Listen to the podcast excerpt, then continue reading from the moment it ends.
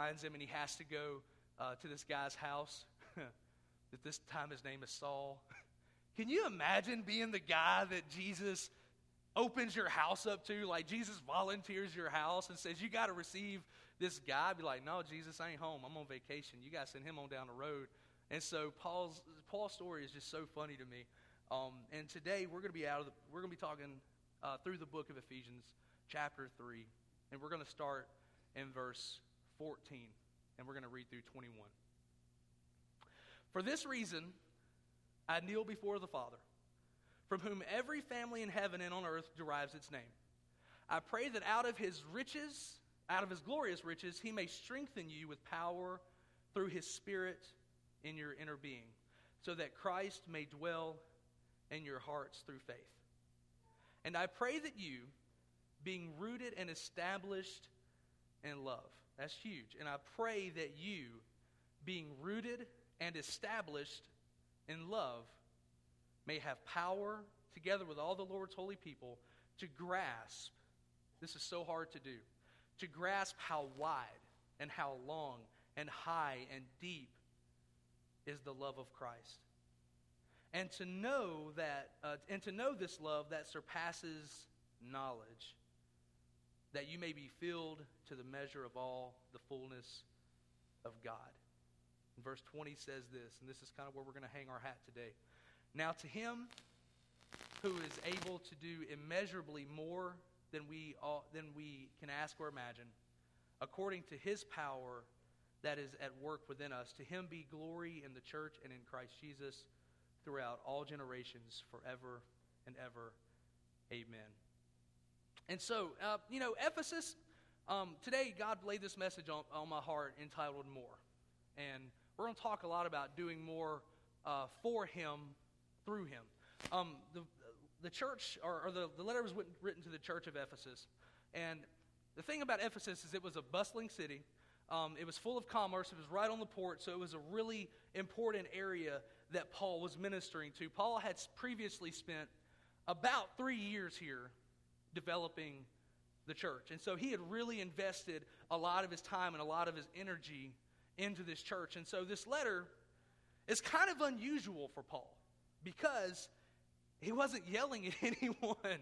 Uh, normally, if you read through Paul's epistles, you know, he, he writes things like, uh, well, I'm not going to go into all quoting it, but usually if you get a letter from Paul, you, you look at the envelope and you're like, do I really want to open this? kind of like a text message from your mom when you know she's been calling you and you're not answering, and you see her number on your phone, you're like, do I really want to answer this phone call? That's kind of, I bet that's how a lot of people felt whenever they started getting letters from Paul. And so this was unusual because uh, he had a lot of good things to say. He had invested in them. He had been there for about three years and helped to develop the church.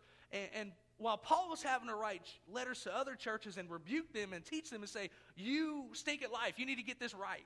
Like in the Galatians, he said, Who has so easily bewildered you? Like he said some pretty harsh things to people to get them on the right track. But with Ephesus, he didn't have to do that. He, they were flourishing. They were doing a great job. They were loving people. They were, they were doing what Paul had taught them to do. And so they were in a place where they were ready for more. The church was healthy and it was ready to do more of what God had created it to do. In fact, in our verses, in the verses prior to the text that we just read, we find how God begins to, um, or God had sent them, how He says to them, God sent Him to be a messenger to the Gentiles. And, and He began even revealing God's plan to unite the church.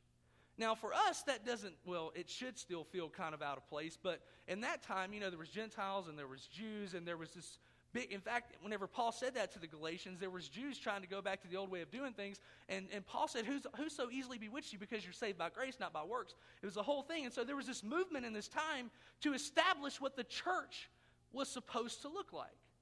And so Paul begins to reveal what God's plan for the church was. And, and one thing was the church was created, and this is where Paul started teaching the church, the church was created to unite and not to separate. You see, in order for the church as a whole, not this church, but the body of Christ, in order for the church to be successful, then we have to be in a place where we understand that the church is established to unite people and not divide people. That means it doesn't matter what our background is, where we've come from, how much money we make, what we look like, what we dress like, what we smell like. Doesn't matter.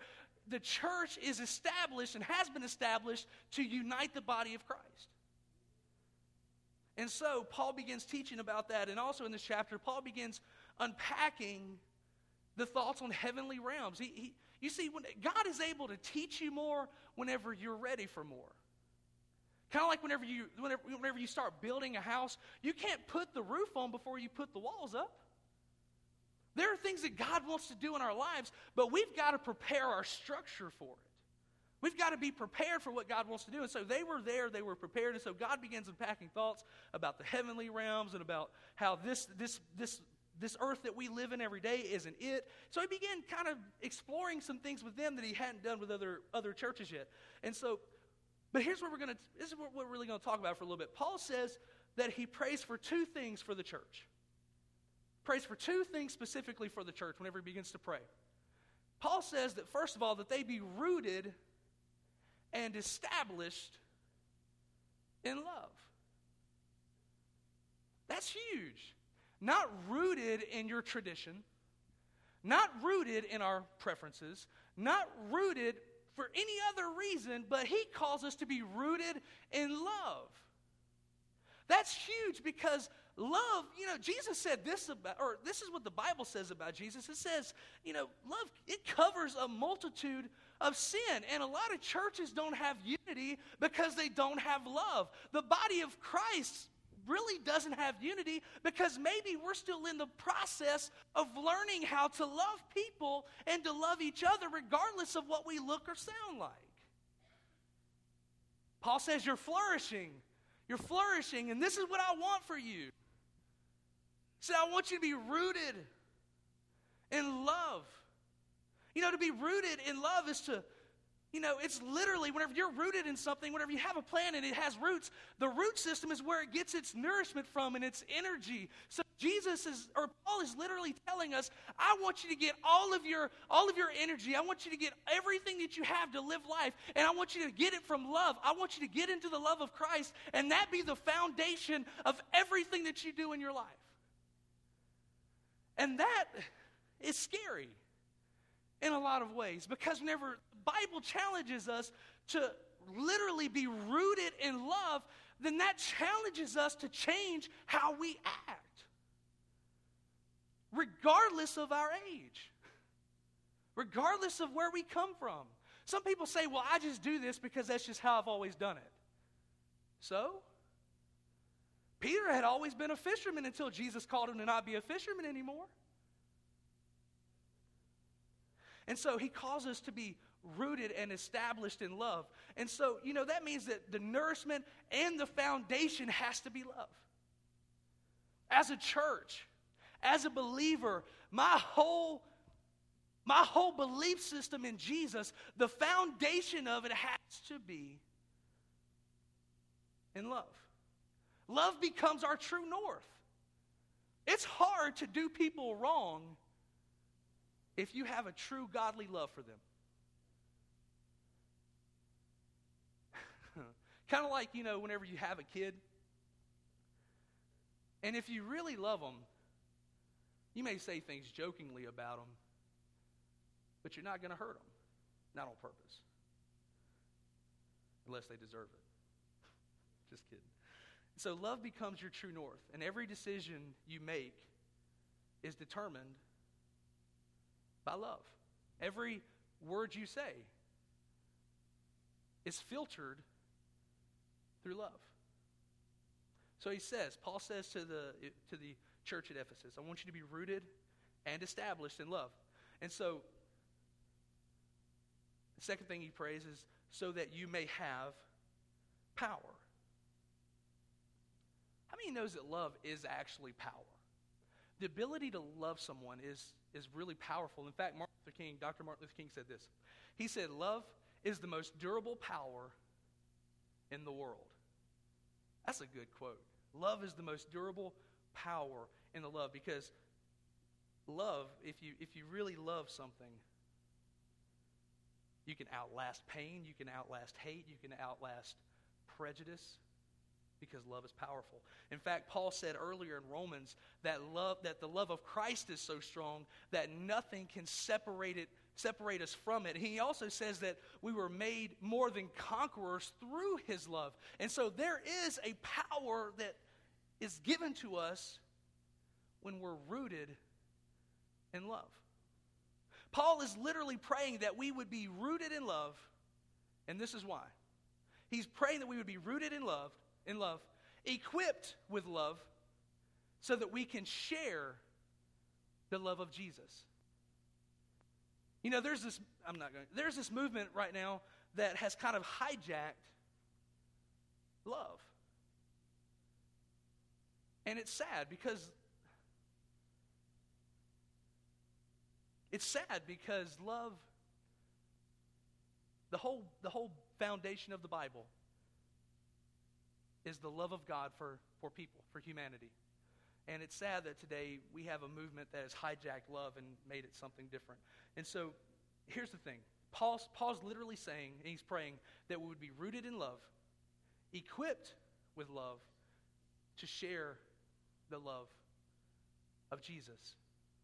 The whole point of Christianity isn't just to receive grace, but it's to be a conduit for grace. You see, if I live my entire life just being a recipient of God's grace, then I have missed the point because I was created to be a conduit for God's grace. That means that whenever God saved me, it wasn't just to sit me on a bench somewhere and say, okay, you're good. You just sit there until you get to glory. No, God saves us so that we can then become conduits for that grace. So that when we go to Walmart or our church place or our Thanksgiving dinners with our families, we're able to take that grace that God has shown us and be conduits for it for people that are hurting around us.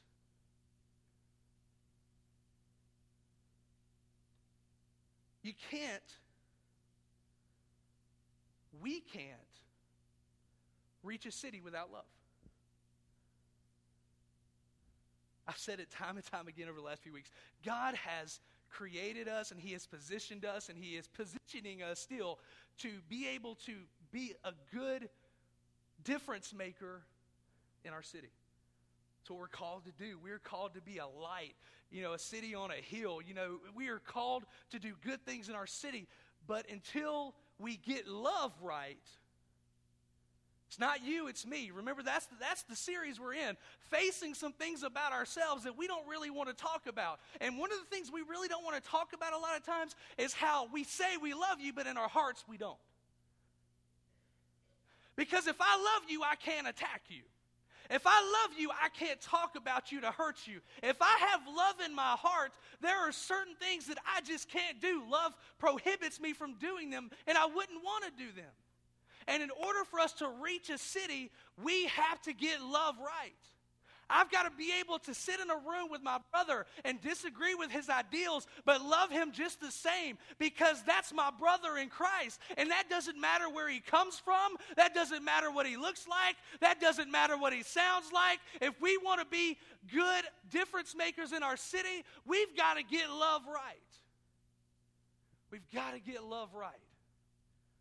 And in order to get love right, we got to start facing some of these things that we don't like to admit about ourselves. David said it like this God, search me and know me and look through every part in my heart so that if there's any wicked way in me, you can pull it out.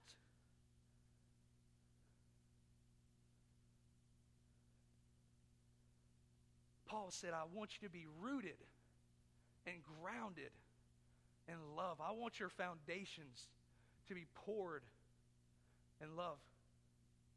In order if we're going to reach a city, we have to do it through love, and we have to learn to love. And that's what God is calling us to do. And he closes his prayer with a praise. And that's the verse that we're going to hang our hat on. He says this. He's closing this whole prayer, and this is the part of his this verse that's a prayer that's the closing praise. He says to this. Now to him who is able to do immeasurably. Now to him that is able to do immeasurably more than we all ask or imagine, according to his power that is at work within us. And so today, we're going to hang on to that statement to him that is able to do immeasurably more than we can ask or imagine. It's funny, my mom is here today, and I'm sorry I'm going to embarrass you because I'm telling a story about you today. but I'm glad you're here, Mama. Anyways, and so growing up, we're going to talk about more today. And growing up, one of my favorite things that my mom would cook was spaghetti. Anybody like spaghetti? I love some spaghetti. And whenever I watch mafia movies, I want spaghetti. It's so weird. You know, and then I try to act like I'm Italian. Like I try to do. I'm not going to do it today, but uh, but I, I try to do like the accents and stuff, and it just doesn't work. And and I've learned that apparently some people call spaghetti sauce. It's gravy, and I'm like, gravy's brown or white. But anyway, so my mom, one of my favorite meals growing up was spaghetti. But we did it different. In fact, when I got married, I found out apparently my family's weird because we eat spaghetti. Let me ask you, what do y'all eat spaghetti with? Anybody want to tell me what you eat spaghetti with? A little bit louder. Salad, bread, green beans, catfish. yes, sir. We ate spaghetti with mashed potatoes. I know. And so I've never, and I thought it was normal. Like I grew up my whole life, and I'm telling you, there is nothing like getting your mashed potatoes and putting I'd be honest with you, I didn't have to have the noodles. I just put the sauce on the potatoes. And so when I got married, Christina's, I know it sounds nasty, but I'm telling you, once in your life, you have to try it. And my, I got married, and Christina's like, like, you know, she came to eat at my mom and dad's house, and she was cooking spaghetti. And she's like, why, why is she cooking mashed potatoes? And it changed my life. I was like, You've never eaten mashed potatoes with spaghetti? What's wrong with you? And apparently it wasn't her, it was me. So it wasn't you, it's me. But, anyways, and so, but I used to love eating it. And, and I, was, I would eat it and I'd be like, Mom, I want some more. And that was kind of a problem in my life, you know what I'm saying? I still kind of struggle with it. But, anyways, and so I, I, I, it, was one of those, it was one of those meals that I always knew that, um, that I'd want some more of. And, and I'd finish my plate and ask for more for whatever. But, you know, how many, and, but there were some days that she'd cook it and she was in a bad mood. I wouldn't want any more. I'd just sneak into the kitchen later because it wasn't that good. But most of the time, it was very good. How many knows whenever there's something good, you want more of it? You know, I'm glad I serve a God that He's so good, and whenever and whenever I experience His love, I'm able to go into it and receive more of it. I'm glad I serve a God that has plenty of presence for me. I'm thankful that I serve a God that has plenty of presence to pass around. Because how many knows whenever you get into the presence of God, it's able to change things about your life? Whenever you get into the presence of God, there are some things that He's able to do in your life that a preacher could never do for you. That really counseling can never do to you. Maybe even drugs can't do for you, pharmaceutical drugs can't do for you. But when you get into the presence of God, there are things that the Holy Spirit is able to do in your heart that really nothing else could or no one else could. And I'm thankful I serve a God that there's plenty of presence to pass around. And so the whole point the whole point of having more, more of the love of Christ in us is so that we can distribute the love of Christ through us. The love of Christ in our hearts is literally that city that's set on a hill. The love that is, that is deposited in us. See, we're called to do more for God. And in order to do that, we have to love people more. And that love that He's placed inside of us, we become that city that's set on a hill. And the Bible even says this you don't put a, a light under a bushel,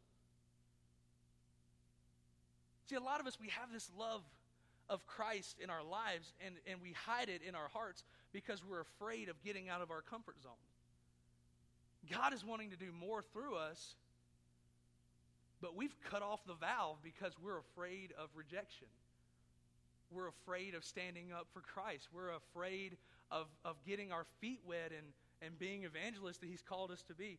And so, the love that Christ baptizes our hearts with, it's really the first door of personal ministry. When we get saved, I don't know about you, but when I got saved, I started looking at people differently. I mean, I, I still saw their problems and I still, still saw their issues, and I'm not going to lie to you and say that there are some people that just don't annoy the mess out of me, but there's something that Christ put in my heart that I just care about people. How many knows that the, gospel is, is about people and for people? It's the good news of humanity that we no longer have to live in a broken world and we're able to be saved and transformed and revolutionized by the love of Jesus. And when I got saved, I was like, man, I just, I just want to tell people about Jesus. And, but, but then something happens. You know, I remember when I got saved, and this is kind of an old story, and it's not really a story, but a lot of people, when they get, first get saved, they're excited and they want to share the gospel with everyone that's around them to the point that they are, they are annoying. but people that have been saved for a long time, they'll say something to them. Anybody know what they'll say? It'll wear off.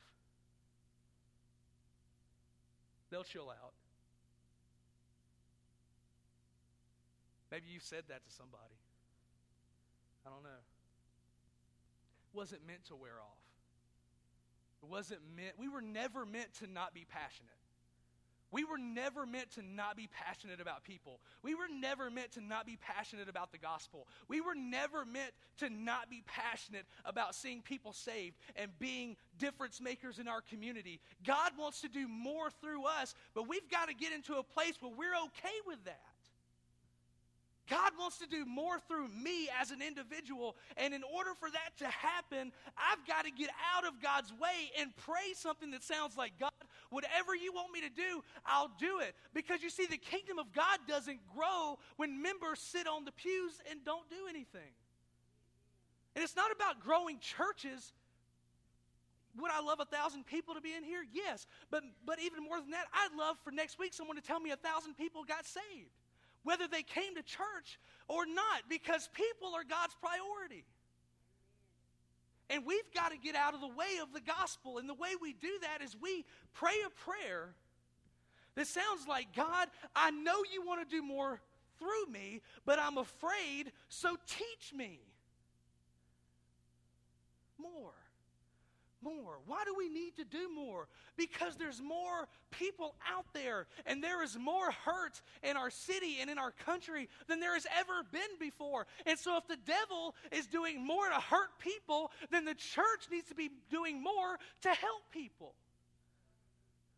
Is that good? Oh, Jesus, I got my towel today. I need to be waving it right now. I'm excited. Two, week, two weeks in a row, I remember my towel. God wants to do more through you than just let you sit on a bench. God wants to do more through you than just let you sit on a bench. That's scary. That's a scary statement. I think it scares us because because it pulls us out of our comfort zone. It's comfortable to live in grace and never do anything for the kingdom. It's comfortable for every Sunday to just sit here. The preacher preaches good. That's good, preacher. Get it, get it, get it. Yay, yay. Say that again, preacher. Or maybe if you step on your toes, you just sit here like this and look at your phone. Not that I've ever done that before. Don't, don't. it's easy to do that and ride the, ride the pew to heaven. But the Bible says something about that. He said, you see, the other, when we get to heaven, Bible says we're going to be given crowns we're going to toss them at the feet of Jesus. But whenever we do work in the kingdom, then that, that crown grows and it gains value. And I wonder what our crowns are going to look like. You had to cross over. You know, you, you hear that scare tactic. Well, you don't want to leave church today if you ain't right with Jesus because you might, today might be the day that you kick the bucket. It's a scare tactic. But let me ask you this. What if you did cross over into glory today and Jesus asked, What have you been doing? You've been saved for a hundred years and you haven't witnessed to anybody. That's a scary question. would even be willing to say that if you've been saved but you're not witnessing, Jesus may say something totally different to you. Because somewhere else in the Bible, Jesus says something like, Depart from me because I don't know you. At least probably once every other Sunday, if you start, com- I'm not going to do that. Anyways, at least every other Sunday, I'm going to probably tell a story about my family. I'm sorry. I'm glad you weren't here last Sunday. It was really bad. No, I'm just kidding. I'm embarrassing my mom. She's never going to come back to church. It's my fault. Uh, but at least every other Sunday, I'm, probably going to tell a story about my family because that's family's huge to me. That's why when I look at the church, I look at it as a family because family is very, very important to me. And um, and I talk a lot about family. I talk a lot about my mom and my dad and my experiences growing up uh, because it means a lot to me.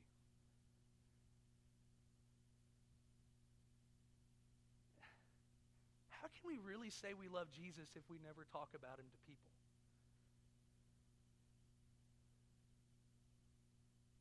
How can we really say that we really love Jesus if the only time we acknowledge his existence is when we're going through struggles or when we're in church? Hmm, Jesus, that's good. That's good right there. Just fire. Boom. He wants to do more. He wants to do more. He wants to do more through us. He calls us to be conduits for the gospel. While most of us know that God can do more, we doubt. And I think this is why we don't talk more about Jesus to people. I'm getting ready to close. I'm not going to finish. We know God wants to do more, but we worry about if He's able to do more through me. I said this last week. How many knows that we are our own worst critics. We see, you know, like I heard Steven Furtick say several years ago that we judge other people's life by their highlight reel and we compare it to our background story. We look at all the things we see on Twitter or on Facebook, or we see the new house they bought or the new car they have, and we think, oh, they're doing great. And, and then we look at our own bills and we say, well, I'm about to drown in debt, or I can't afford this and I can't afford that. When in reality, you don't know what's going on in their personal life. You don't, know, you don't know what their marriage looks like, and you're comparing what you see as their highlights to your personal struggles. So we take ourselves, we disqualify ourselves because we know the problems that are in our lives. But, you know, we ask questions like Am I smart enough? Am I strong enough? Am I brave enough? Am I good enough? Am, does God really love me enough to do this? Am I qualified? And these are questions we ask because we know our own demons and our own struggles. But we got to remember something that's very important. And if you'll come play for me. Not only do you know your struggles and your doubts and your fears, God does too. Again, there are some things I do, and I'm, I'm, I'm way probably more transparent than I should be. But I, have said this before too, and so I'll stop saying that I've said it before because you are just going to get used to it. Um, I would rather be transparent to a fault than to be plastic and people wonder what's really going on in my life and in my head. And so you know, whenever Bishop Chris Moody asked me about interiming here, um, first thing came into my mind is, God, I'm not good enough for this. I'm not smart enough for this. I'm not this, this, this, and this. And so don't feel like you're alone. Whenever God calls you to do something, and He has called you to do something, if you are saved, you're in full time ministry, whether you realize it or not. And so I know what it's like to doubt your ability to, to work for God because of your past, because of your struggles, because of your doubts. But in that time of prayer, God reminded me. And I'm reminding you in the same way He reminded me. And this is a quote by Steven Furtick. I, am going to quote him a lot because I love him to death. God doesn't choose you by your pedigree, He chooses you because of your potential.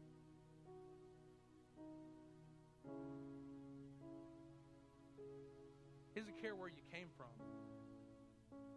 See, God, He reaches deep in your heart. He looks deep inside of your soul, in your heart. And He sees things that no one else can see. He sees the potential that's there. He doesn't see the drug addict. He doesn't see the alcoholic. He doesn't see the person who struggles with depression or anxiety. He doesn't see the person who's struggling in their marriage. He sees the potential that He placed in their heart. Paul, in his closing prayer, chapter 3, was praying and he was giving praise to God. He that is able to do immeasurably more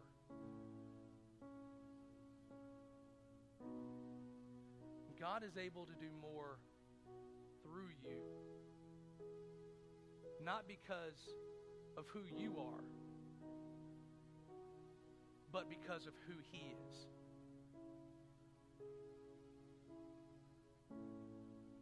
If I had to depend on my ability to speak, or to witness, or to be a good dad, or to be a good husband, I would try my best. But in a lot of ways, it wouldn't be good enough. Not because I'm a bad person. I like to think I'm a good person.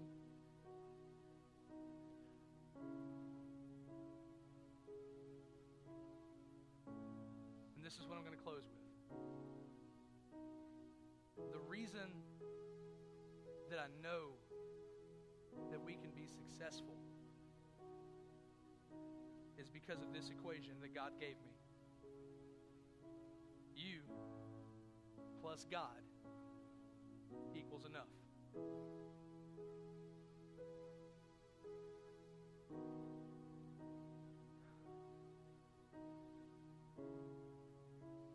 You plus God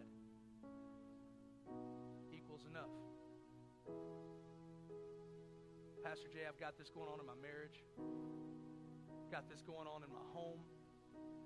My kids are going crazy. I don't know how to fix it. I want to do stuff for God, but I feel like all of the problems around me are like this gigantic storm that I can't see through, and I'm distracted because of the chaos.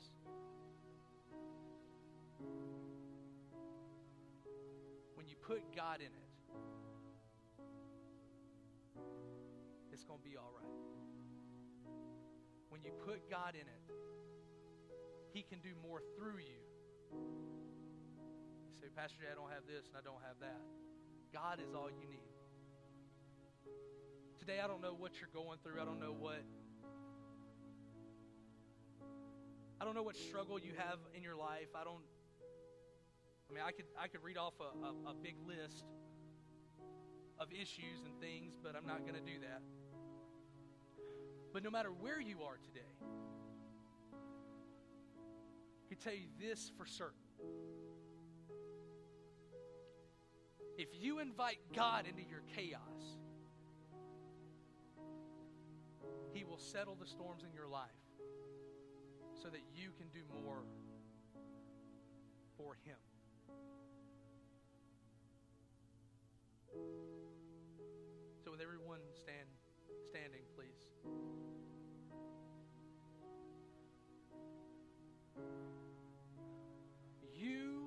Plus God is enough. You plus God is enough. Want you listen very carefully. You plus God it's enough. So today, if that's you, and you are just struggling, you're struggling feeling like you're good enough to, to do things for God. Maybe you feel like you're struggling and you're not good you're not a good enough dad.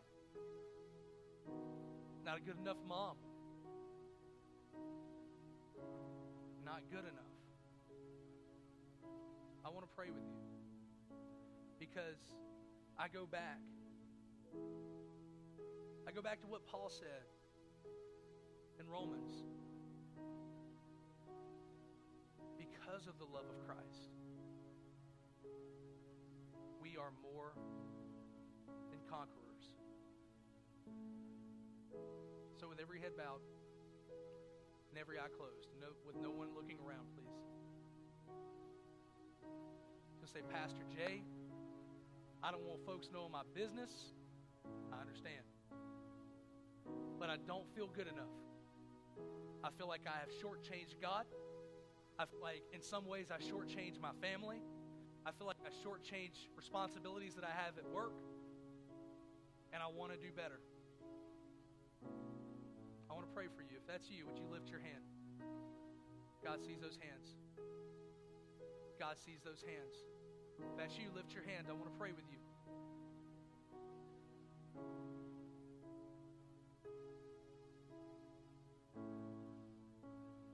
Pastor Jay, I just feel like I'm not good enough to do what God has called me to do. I want you to lift your hand. God sees those hands as they were raised.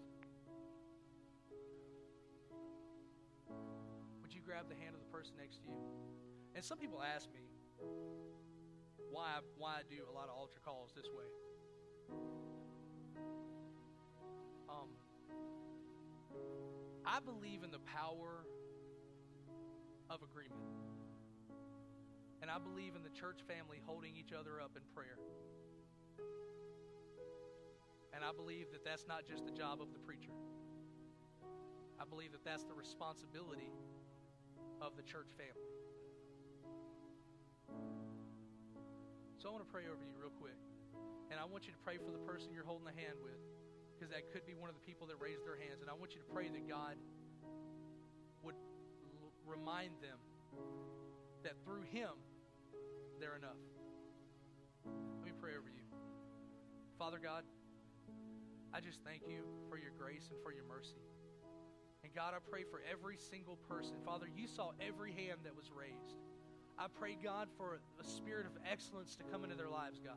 Father, I pray for each person that raised their hand, God, that, and they do not feel good enough.